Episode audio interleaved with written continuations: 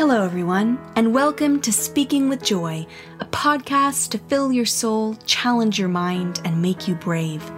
I'm your host, Joy Clarkson, and an evangelist for all things good, true, and beautiful. So make yourself a cup of tea, find somewhere comfortable, and let's dive in to this week's episode.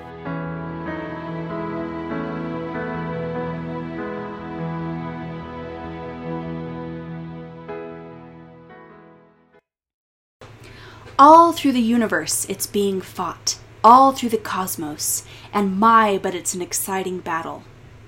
Well, hello everyone, and welcome back to Reading with Joy, my summer book club where we are exploring the scientific, adventurous, heart deep book of Wrinkle in Time. I have so been enjoying reading all of your comments and thoughts on this book that's so dear to my heart. And the great fun about how I've been doing the book club this summer is that I've been inviting a friend to discuss the book with me every week, which is really how it should be. So I don't know why I wasn't doing this way before. But today I have the guest perhaps that I've been looking most forward to because there's no one better in the world to discuss books with than one's sister. So today oh. I am welcoming Sarah Clarkson, Sarah Finkinson, I suppose, my wonderful sister. Welcome to oh, the show, hello, everybody. oh, I'm very happy to be here. Oh, this is going to be so much fun. So, Sarah, I, of course, I know you quite intimately, but I suppose I should provide some introduction to you. So, tell us about where you are, what you're up to, what you spend your days doing. Well, I am currently in a little town on the south coast of England. Um, I live here with my husband, who is a curate in the Church of England. It's it's all very uh, British novel. I feel like I'm in a Trollope novel or a Goudge novel many of my days. Um, I I go back and forth between chasing two adorable little elfin children, um, Lillian and Samuel. Lillian's two and Samuel's oh my goodness, six months, and and then trying to write when I have the time. So I'm I'm currently at work on a book. I do some things on Instagram and my blog, and I, I generally do a lot of thinking and reading and writing. And then when I have time, I you know get out and tell the world about it. And in the between, I do a lot of sitting on the garden and making flower crowns with Lillian. Oh, she is at such a fun stage. You really do have elfin children. I when I was visiting last, I don't know why, but I was surprised by how Scandinavian they look because they really do. Because you know, you and I have dark hair, and you know, and we're both very pale, but they're just the cutest little elf babies, doll babies. They really are. Well, Thomas, my husband, is um, he's half Danish and half Dutch, so there is that Scandinavian strain. But because we're both darker, I always assumed we'd have little dark-haired babies, but they are about as blonde as can be. it's so very, very cute. And I know that a lot of people will know you from Instagram on Sarah Wonders, where you post poetry readings and beautiful things. And it was really fun because I actually had several people last week comment on the chapter I did with Sarah Cozart because it was all about you know, bracing ourselves with beauty um, before oh, we encounter darkness. And people said, Isn't Sarah writing a book about that? so are you? Indeed. Well, tell us about it. I'm currently sitting at my desk whenever I have a moment and hammering out a book about it. The title is officially um, This Beautiful Truth How God's Goodness Breaks into Our Darkness. And it is basically the book that has grown in my heart and soul and mind over really about the last 20 years. And then when I finally had time to really think about it from a theological point of view, it kind of came to being. But it's basically um, the story of kind of my coming to terms with OCD and mental illness uh, when I was in my teens, and then just the way that that forced me into this place where I was questioning who God is and how is He present to us, and the way that I wrestled in so many ways with some of the answers I was given about Him that just made God seem very distant to me. But then I had these moments of beauty in which I encountered this redemptive goodness that spoke to me of um, of hope and of redemption and of healing in a way that allowed me to keep my faith and keep walking forward. And I think that as I finally had the chance to study it, and I actually spent my gosh, I guess my four years at Oxford, mostly studying theodicy. So how God is, how do we defend God's goodness in an evil world? And I've come to this real conviction that one of the great and powerful ways God speaks to us in a fallen and broken world is by sending His beauty, by the by the things that we often discount as peripheral to our lives, but in art and music and story and the touch of people who love us and nature, I think we are encountered by this ongoing goodness of God. And so I wanted to write about this and really kind of offer people the chance to see the way that I do believe God is reaching out to us in our suffering amidst our brokenness. He's never silent. He's never not active in our in our hurt. He's there. He's present. He's creating. So that is the book that I am trying to wrestle out in my spare moments. and what a time in the world to be wrestling with that too, um, and to be thinking about that. it really is. Uh, as it's yeah, quite something. No, well, I can't. I can't wait to read it, and um, and it feels so very applicable to this chapter and to to all of our lives. I think last week we were talking about how when they go to see the dark thing, they're given these white flowers that they have to keep yes near um, because they will it's like they'll choke or they'll suffocate without the beauty that helps them to breathe in the face of the darkness. Oh, and oh, such an amazing image. It is and i think that that was really helpful to me. Before we dive into the um, the chapter you know hearing you talk about that of course you're my older sister and it's been such a gift to me that as i think we all come to encounter questions of you know how how to live well in the face of suffering and how do we make sense of the God who is good and the beauty mm-hmm. that we encounter. It's always been such a gift to me to have you, who's already been wrestling with these things 10 years ahead of me, and you, who oh. is trailing books and uh, behind you as you go. trailing books behind me. yes. And, yes. And um, even I think of with Madeleine L'Engle. um, this summer I've been reading some of her books, which I've stolen off of the shelves that you left here Excellent. in our Colorado house. So, all this to say, how did you first encounter Madeleine L'Engle, and what do you think of her in general? Well, that is an excellent question. Um, actually, she was one of the people I read. There was a in my in my first year of seventeen of of kind of questioning everything. I mean, I was a teenager, so I was questioning everything mm-hmm. anyway.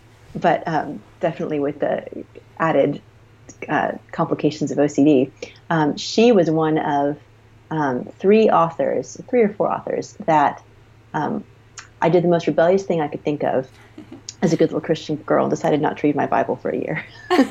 but but I read Tolkien and Madeleine L'Engle and C.S. Lewis and George MacDonald. And, you know, God had his sense of humor laughing in his sleeve. But I read her books at that time, and they were so um, full of, I think, a rejoicing in the beauty of the world that they helped me to encounter God again as this good and creative and beautiful Father. So I actually came across one of her lesser known books. First was um, the Genesis trilogy, mm. um, where she's writing through kind of the mythical early, uh, not mythical, but she would see them as these mythically shaped stories um, of early of, of Genesis and you know, what does it look like to be the Jacob wrestling with God, and what does that look like to wrestle with the evil of the world? And these were she just spoke straight to my heart. And then, of course, I and I do remember um, before that I had always thought she was really lovely because I remember mom mom's favorite book for so long was A Wrinkle in Time, and so of mm-hmm. course we read that um, together. I think out loud one summer. Um, but then I think I really took her for my own at that point, and I just pretty much um, during that year read everything I could get my hands on. So I started with that. I found Walking on Water and felt that my, you know, my identity as a Christian artist was confirmed forever. and um, moved on to I love her um, her Crosswicks journals. Oh. Her, I think those are some of my favorites: the Story of the Marriage and the the Two Part Invention and her Summer of the Great Grandmother. And um, so yes, she is. I, I really was devastated when she died, and I realized that I couldn't you know, fulfill my lifelong dream of showing up at her apartment door in New York City. I know, it's really so sad. I feel like one of the things that's been, that everyone I've talked to has said, is there's something everyone finds relatable or like a friend in her writings. You know, when I was talking to Very true. when I was talking to Haley Stewart and she was talking to me in her attic where she's been doing her writing projects while her children scuttle around really downstairs. Delightful. And yeah. she was like, I related so much to reading about her wrestling with being a mother and a writer. But like for you that you found her, she really is a writer who I identified with. I think we both did at various points mm. in that wrestling with with doubting and wanting to believe because yes. she didn't write as someone who was on the other side. She wrote as someone who was wanting very much to believe in God and wanting to know what it was like. And so reading her in that space is very cathartic and helpful. Not just cathartic, but helpful. It kind of pushes you forward without making you feel like she's already found all the answers. She's both a companion and a mentor at the same time, yeah. and, and I think you really do see this this gradual growth of faith if you follow her, her works from the early to the later. You you see these this gradual deepening of a kind of orthodoxy and her, her depth of understanding in certain areas. And I, I think it's quite beautiful. Um, it means, and I think it's quite a, a in a way, it's very vulnerable for her to be willing to wrestle these things out in a in a public way, wrestling them out through her writing. I think it's rather fascinating that she kind of had the, the courage to do that and well, to grow and to change as she wrote. And you were telling, uh, and I think this would be a good story to start with, and we can dive into the chapter. You were telling the story of. Of what. Well, I'll let you tell the story, but basically, that this this book is pretty early on in her writing, which also means that it's pretty early on in her wrestlings with faith and with science, and it's pretty early in that process. So, what was the story you told me just before we started? Well, and now I'm sitting here thinking, where did I read that? I feel like I should give you know citations for it. But I think I, I, I think I, I remember reading it, and I think ago. I think I remember reading it as well, and I think it's in the one of the journals. I think it's in one of the journals, but basically, um, so she lived in New York City um, with her actor husband, but then they had a for summers and weekends, which I think was quite common then, a um, a home in Connecticut, which was very very deep in the countryside, and that's where they spent a lot of time with their children. But she was quite a a young believer in that sense at that time, maybe not even quite a believer yet because I, I, the story I remember is that she um, when she moved to this farmhouse she marched down to I don't remember what the local church was Unitarian or something but went to the pastor and said I don't believe in God but I don't think I can raise my children without him.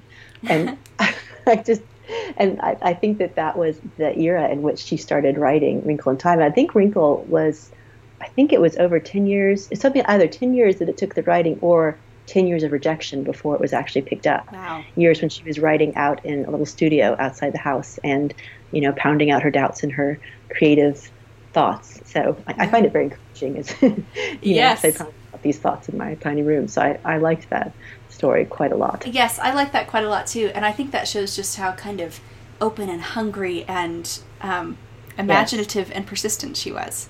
And yeah. as we get into this chapter, you kind of realize why people thought it was an odd book for children. Like, she goes Absolutely. straight. She's, you know, this one we're talking about dimensions and anyway. So yes. let us dive into this week's chapter. Okay. Which is this one called Wrinkle? Wrinkling? I think. I think it's te- Tesseract, maybe. Tesseract. There we go.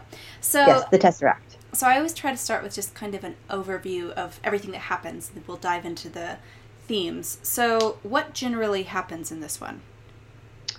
All right. So I think that they now I, I was reading okay so they'd seen the dark thing yes and then i think it opens with meg's reaction to the that her thing, sobbing and crying aloud and then i think very quickly after that they are taken i think is it it's um, first to the two-dimensional place right?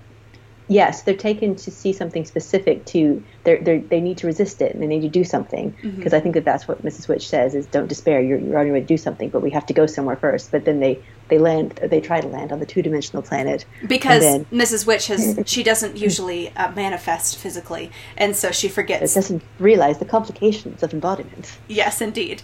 Um, and then they they show up in the, the happy mediums world right which i just get tickled every time i come across her her name, the Happy Medium.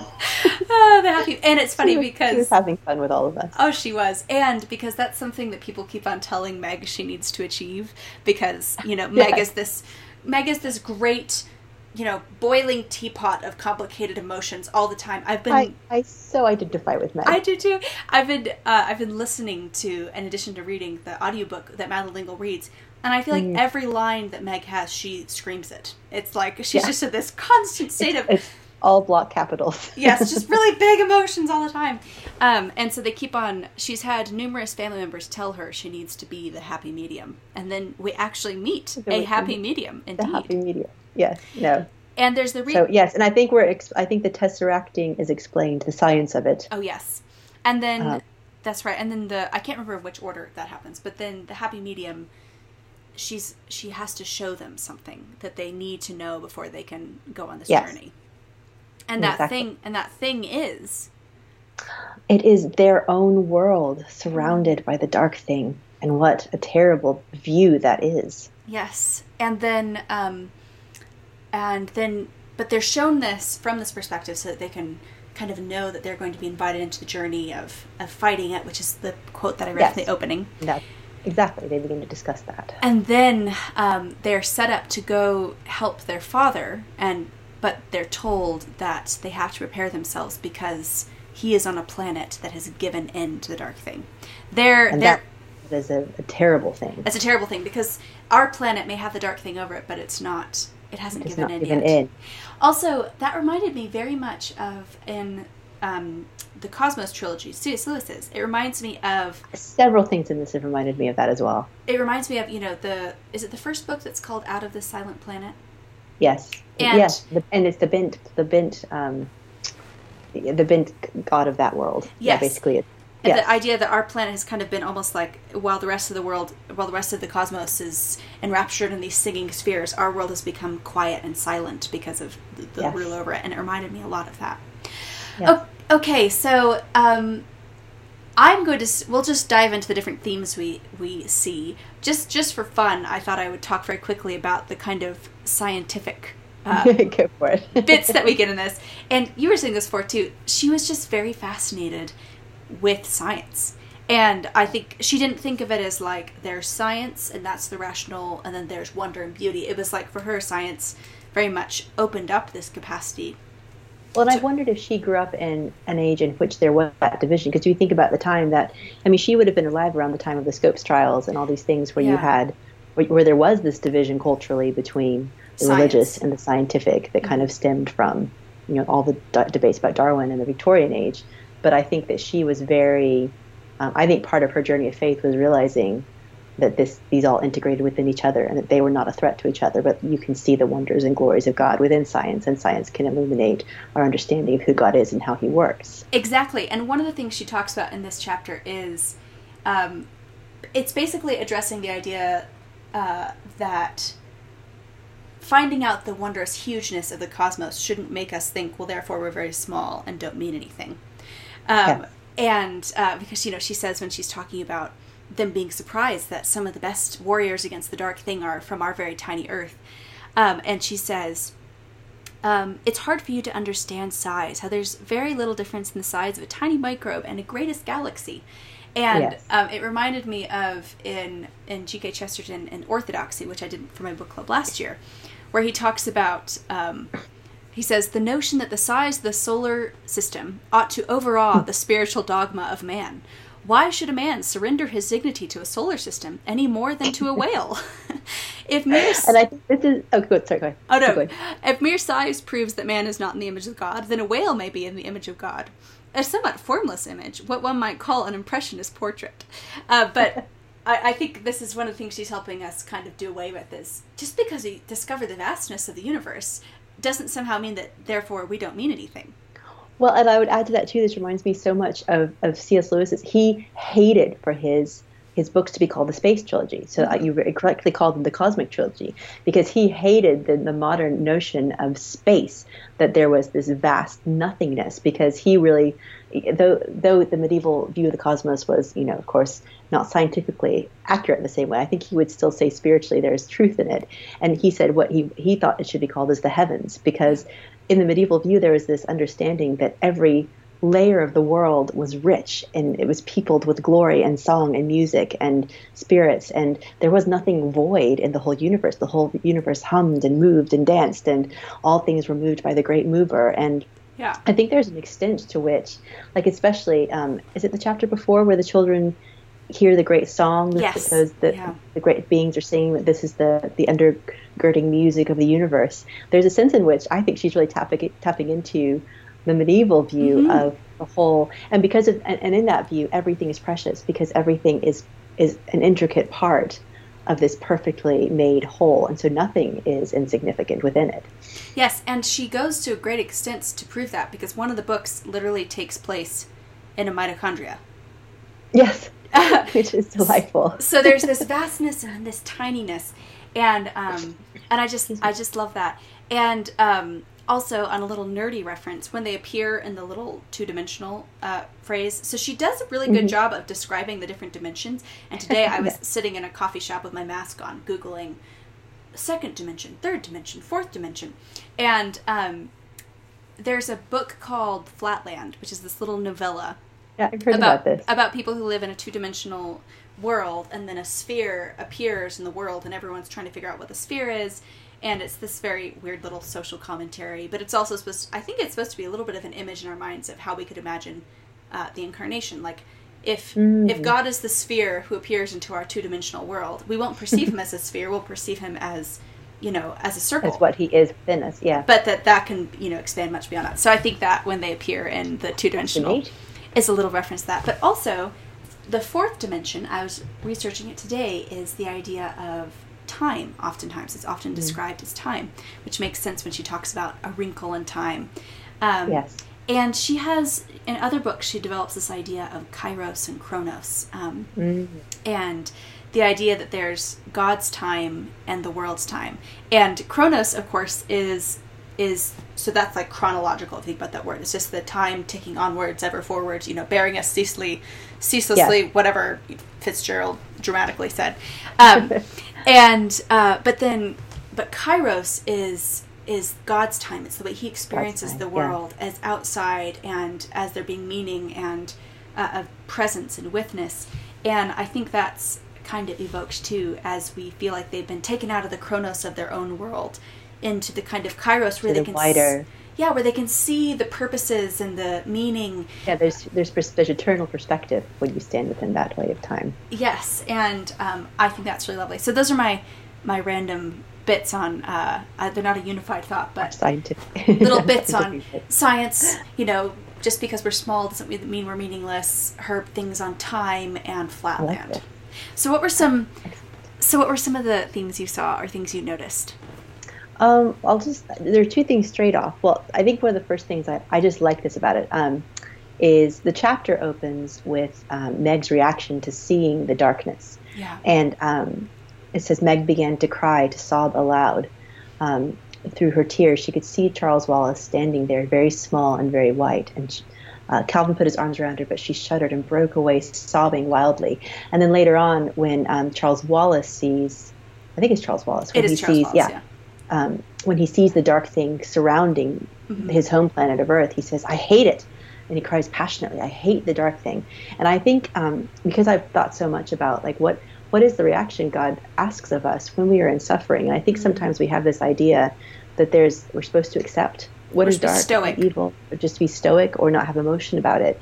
And I actually think if you look throughout Scripture and if you look at the way that God encounters evil and suffering, it is with a passionate um, it's this, this grief and this hatred. It is a resistance to um, protest of of what is dark and evil. There is no, there's no sense of this is part of the plan. This is necessary to to creation or to the purposes of God. There's a we are allowed and we're actually invited, I think, to protest and to grieve. And it is out of that that full freedom of grieving that we then have the capacity to step up and become agents who resist it. Because I think that um, I, have written about Tolkien um, a lot, and I, I'm working. That's going to be my next book.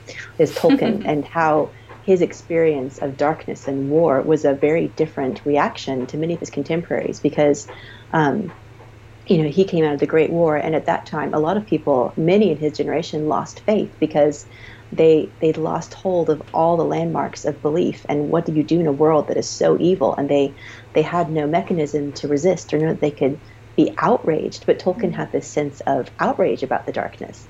And I think that, that I love Charles Wallace's and um, Meg's response in this because I think it's been what helps them to be fighters. I think that that is one of the great things. And I think it usually follow, yeah, um, you, yeah, because right, oh, that's right after it. They say when Calvin says, "We know it's evil, but what is it?" and and Meg said, "What's going to happen?" And the answer is, "We will continue to fight."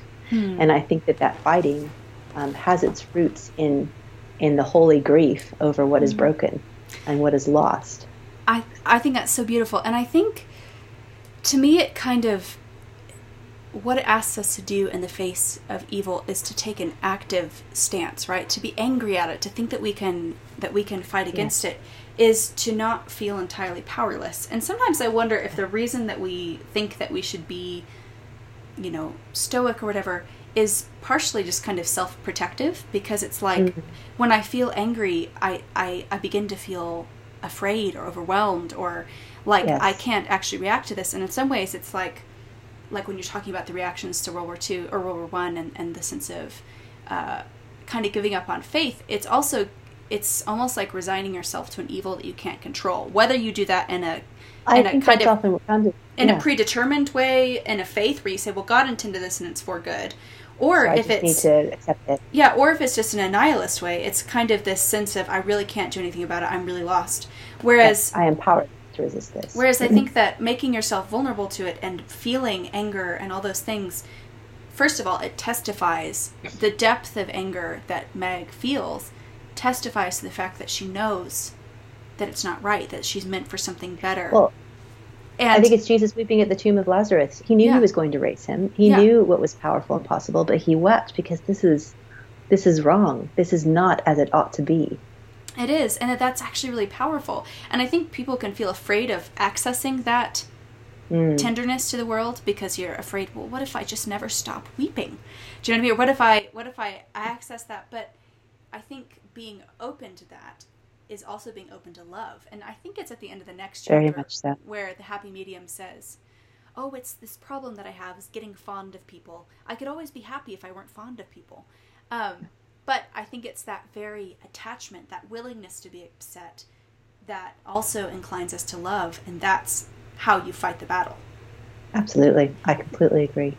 Yeah, and so, and I love that too because I think it really celebrates Meg's kind of out of controlness. Her, Well, I think it. I think it bring it makes it kind of holy in a way, and it. Mm. And I think much of the book is her learning what to do with her emotion, mm. and how this can be healthy, and how this can be part of her strength. Yeah, Because I think she has always seen it as a weakness and as, you know, her great fault. And the tears I- she could never control when she sees, you know, yes, and I think that part of the story is I mean, it's, it's such an intricately woven story. You know, you have the mm-hmm. themes of defeating evil and and finding her father, and but so much of it is about Meg's development as an agent of power and emotion and love, who is no longer out at ends and can see, sees herself as broken or or just not enough somehow or not capable, and seeing herself as capable of resisting evil, of bringing love. Of I think there's just such a beautiful progression of her her heart and self throughout the story. Yes, and I think I like the idea of embracing if when we encounter evil, if what it makes us want to do is sob, that could be a very healthful, powerful Absolutely. response because it's Yeah. it's a declaration of this is not how it was meant to be. And No, but the thing is, if we ha- if we and it's not how it must be. it's not how it must be, and that's where I think there, there doesn't need to be the fear that I'll sob forever because Yeah. what my grief is doing is it's bringing me forward into a place where I can glimpse hope again Yes. and be drawn forward into the action and, and onto the stage where the great battle is being fought and knowing that I'm being called to play a part so that the world Yes. will be remade, so that healing will come. And I think that's the thing with the grief is that it's pulling me forward because it's testifying to the life that I was meant to live. And Yes, which gives it's you then testifying to something that was broken and that will be healed. Yes, and so it pushes you forward. It gives you the strength to become a Yeah. part of the battle. Well, and then you have this wonderful. I just love how she gives us this imagination of the darkness that's being fought. Fought all through the universe is being fought. It's a grand, exciting battle. Um, and I love what she says. It may seem strange to you that some of our very best fighters have come right from your own planet, and it's a little planet, dears. it's, it's, it's kind of sweet. yes. And what do you think of that whole section where she kind of she gives us this picture of all of the fighters? Uh, we were talking about how she. Well, you tell me what you think of it, then I'll tell you my thoughts too. Well, I think I mean when I first read this, I was just delighted to. It, it was such a. It's not. I think just to have those different names, Shakespeare and Bach and Pasteur and Madame Curie and Einstein, it was this. It's this. It creates such a wide view of what it means to fight the darkness, and I think it mm-hmm. broadens it from a very narrow definition of, of whatever we think just fight Moral darkness goodness. should be. Moral goodness. Well, this is what I would say, and I think that it widens it to say fighting darkness isn't being grim and angry Yeah. and fighting. Fighting darkness is creating. Yes. Fighting darkness is loving. It's about creating in nothingness in the image of God. I mean, I think very much each of these people was following what God did when He looked over the void. Um, and said, "Let there be light." spoke, "Let there be light," and I think that's why. And I and I think that she, I mean, obviously, is identifying Jesus, and, and I think begins. I think you said this um, very much opens with Jesus saying, "This is the light." This, Yeah. I mean, that, that was very much your what you were saying. The light shineth in the darkness. Um, but then each of these other people, they are creating light. So, and I think that's such an important distinction is that we don't resist evil um, by sitting in our closets and Looking very upset. Yeah. and looking very upset. We resist it by becoming its opposite, and Yes. um, which We- is exactly what Christ did. Yeah. Well, and it was funny because we were talking just before this about how some I think some readers, you know, she was a she was a banned book.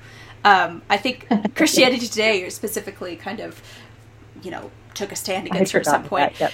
um, I think specifically because of this chapter where she she begins with yeah. Jesus and then gives this whole list of people, including Buddha and various things.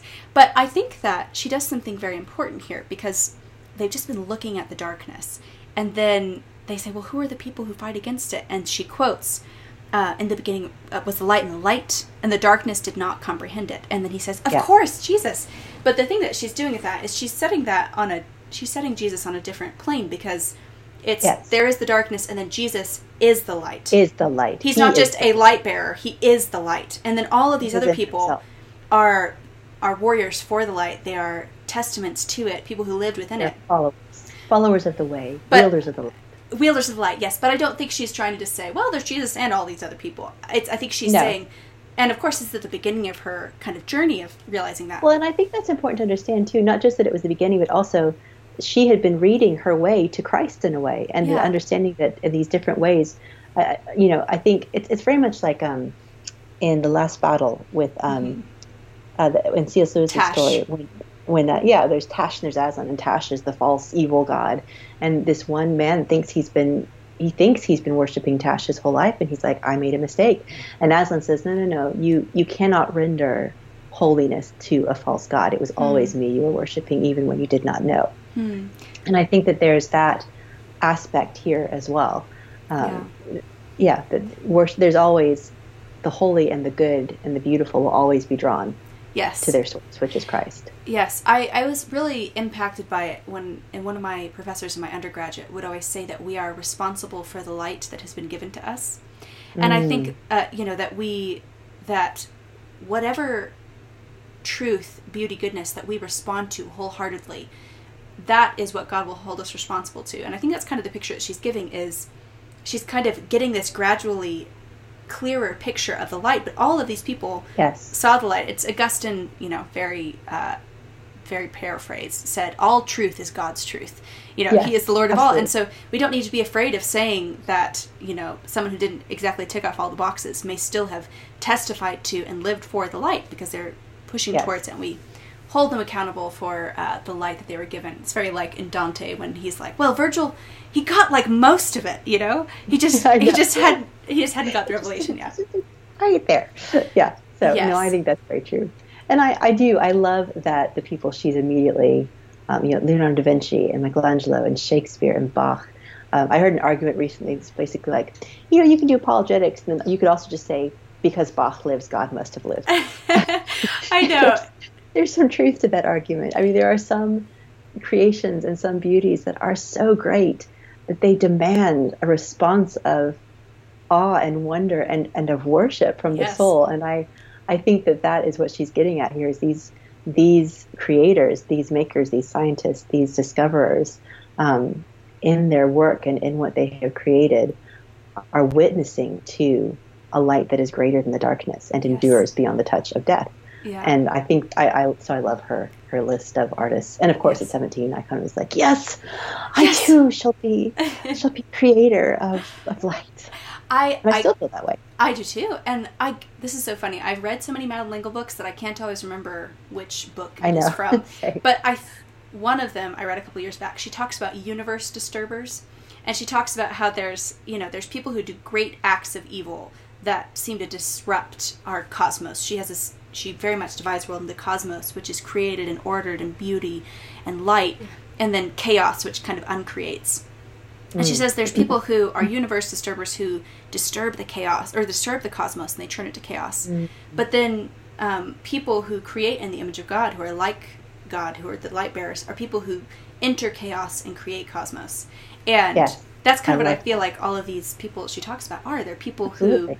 who, who in the image of God, uh, looked into that darkness and spoke light and created light. Absolutely. I thought it was funny. I was reading, um, I was reading some commentaries in this chapter, and they were saying that it's interesting that when Meg is asked, "Come on, Meg, who can you can think of?" She references to scientists. I think that's fascinating. Which too. is yep. interesting because obviously I think that I think Madeleine L'Engle definitely thinks that that is a part of you know, revealing the glory of God is seeing the intricacy of the world.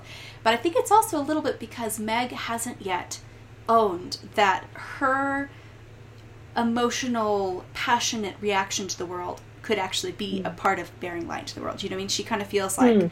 it's almost like she depends on something that can control or explain or understand. That's interesting. So I don't know what I thought of that because I was like, no, but she's also very into science. But I thought that was an interesting comment that those are the two things that she notes. The she notes.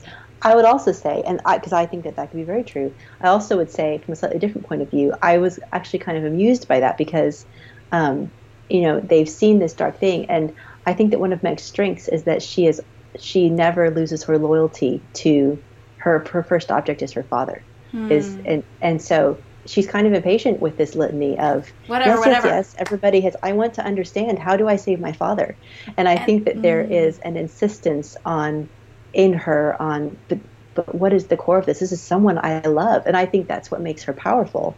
Um, mm. Not to give anything away, but later in the book. Um, so I think I was reading that thing. That's interesting because I think even so that she's thinking of her father. Mm-hmm. Yeah, well, it's so easy to abstract the battle against the light when what it is is we're fighting for those we love and we're serving those we love, and we are, you know, it is those around us every day that we contend for yes. and fight for, and and it is on the plane of the personal and the ordinary that the light or the darkness advances or is beaten back. And so yes. I, I think I liked that that that aspect of it. Yes, I do love that about Meg that she's just she's impatient because the reason she's gone on this cosmic journey is out of love for her father. And I yeah. think about that a lot lately. You know, the world can feel so just overwhelming, but when I and I think part of the overwhelmingness of it is it churns everything and everyone and every place into this abstraction that must either be condemned or managed or controlled. But when we when we love, when we turn things from the abstraction to the particular, there is this power and this kind of obviousness about what must be done. Do you know what I mean? I think it's very incarnational. I think it is the way that God works. I think he comes to save the world and he becomes a particular human baby in a particular town. And he heals you know the little daughter of a man named Jairus. And mm. he uses a little boy who feeds you know loaves and fishes. It, Christ comes in the particular. He doesn't come in the abstract. He comes here and now and to this person and in this life. And in this moment. um, I think that that is it's one of the great things that evil doesn't understand because mm. there is such an immense power and yet it is a hidden power. I think it'll be revealed in the end. I but so I think too. that in the broken world, I think it is this hidden power of the particular yes. and the intimate and the personal. And I've always loved the verse in John where it says, "The darkness does not comprehend it," because mm-hmm. I think that's the thing is there's this sense in which the darkness can't understand the power of this vulnerable particular love. Yeah. That, that it's God the foolishness shows. of Christ that yeah. it confounds the wisdom of the world. It is indeed. Okay, wait. I have one other thing that we talked about that we okay. just have. Maybe we can speculate about as we draw towards the oh, end. yes. I'm still fascinated by this. So, so one of the things that we get in the midst of this story is Mrs. Um, it's Mrs. Whatsit story, right? That she was a star, and yes. that she she loses her starness in the battle for um, for goodness and light. But you and I both notice the same thing, which is that there's a moment where um, is it where Meg's fi- feeling really distraught and they're all concerned, and then it says Mrs. Whatsit, the comforter, right? The comforter. It uses that specific word. Where have we heard this language before? Why, Sarah, I believe we have heard it in the Gospel of John. Correct, Joy. and who does this language refer to? This, oh, to whom? to whom?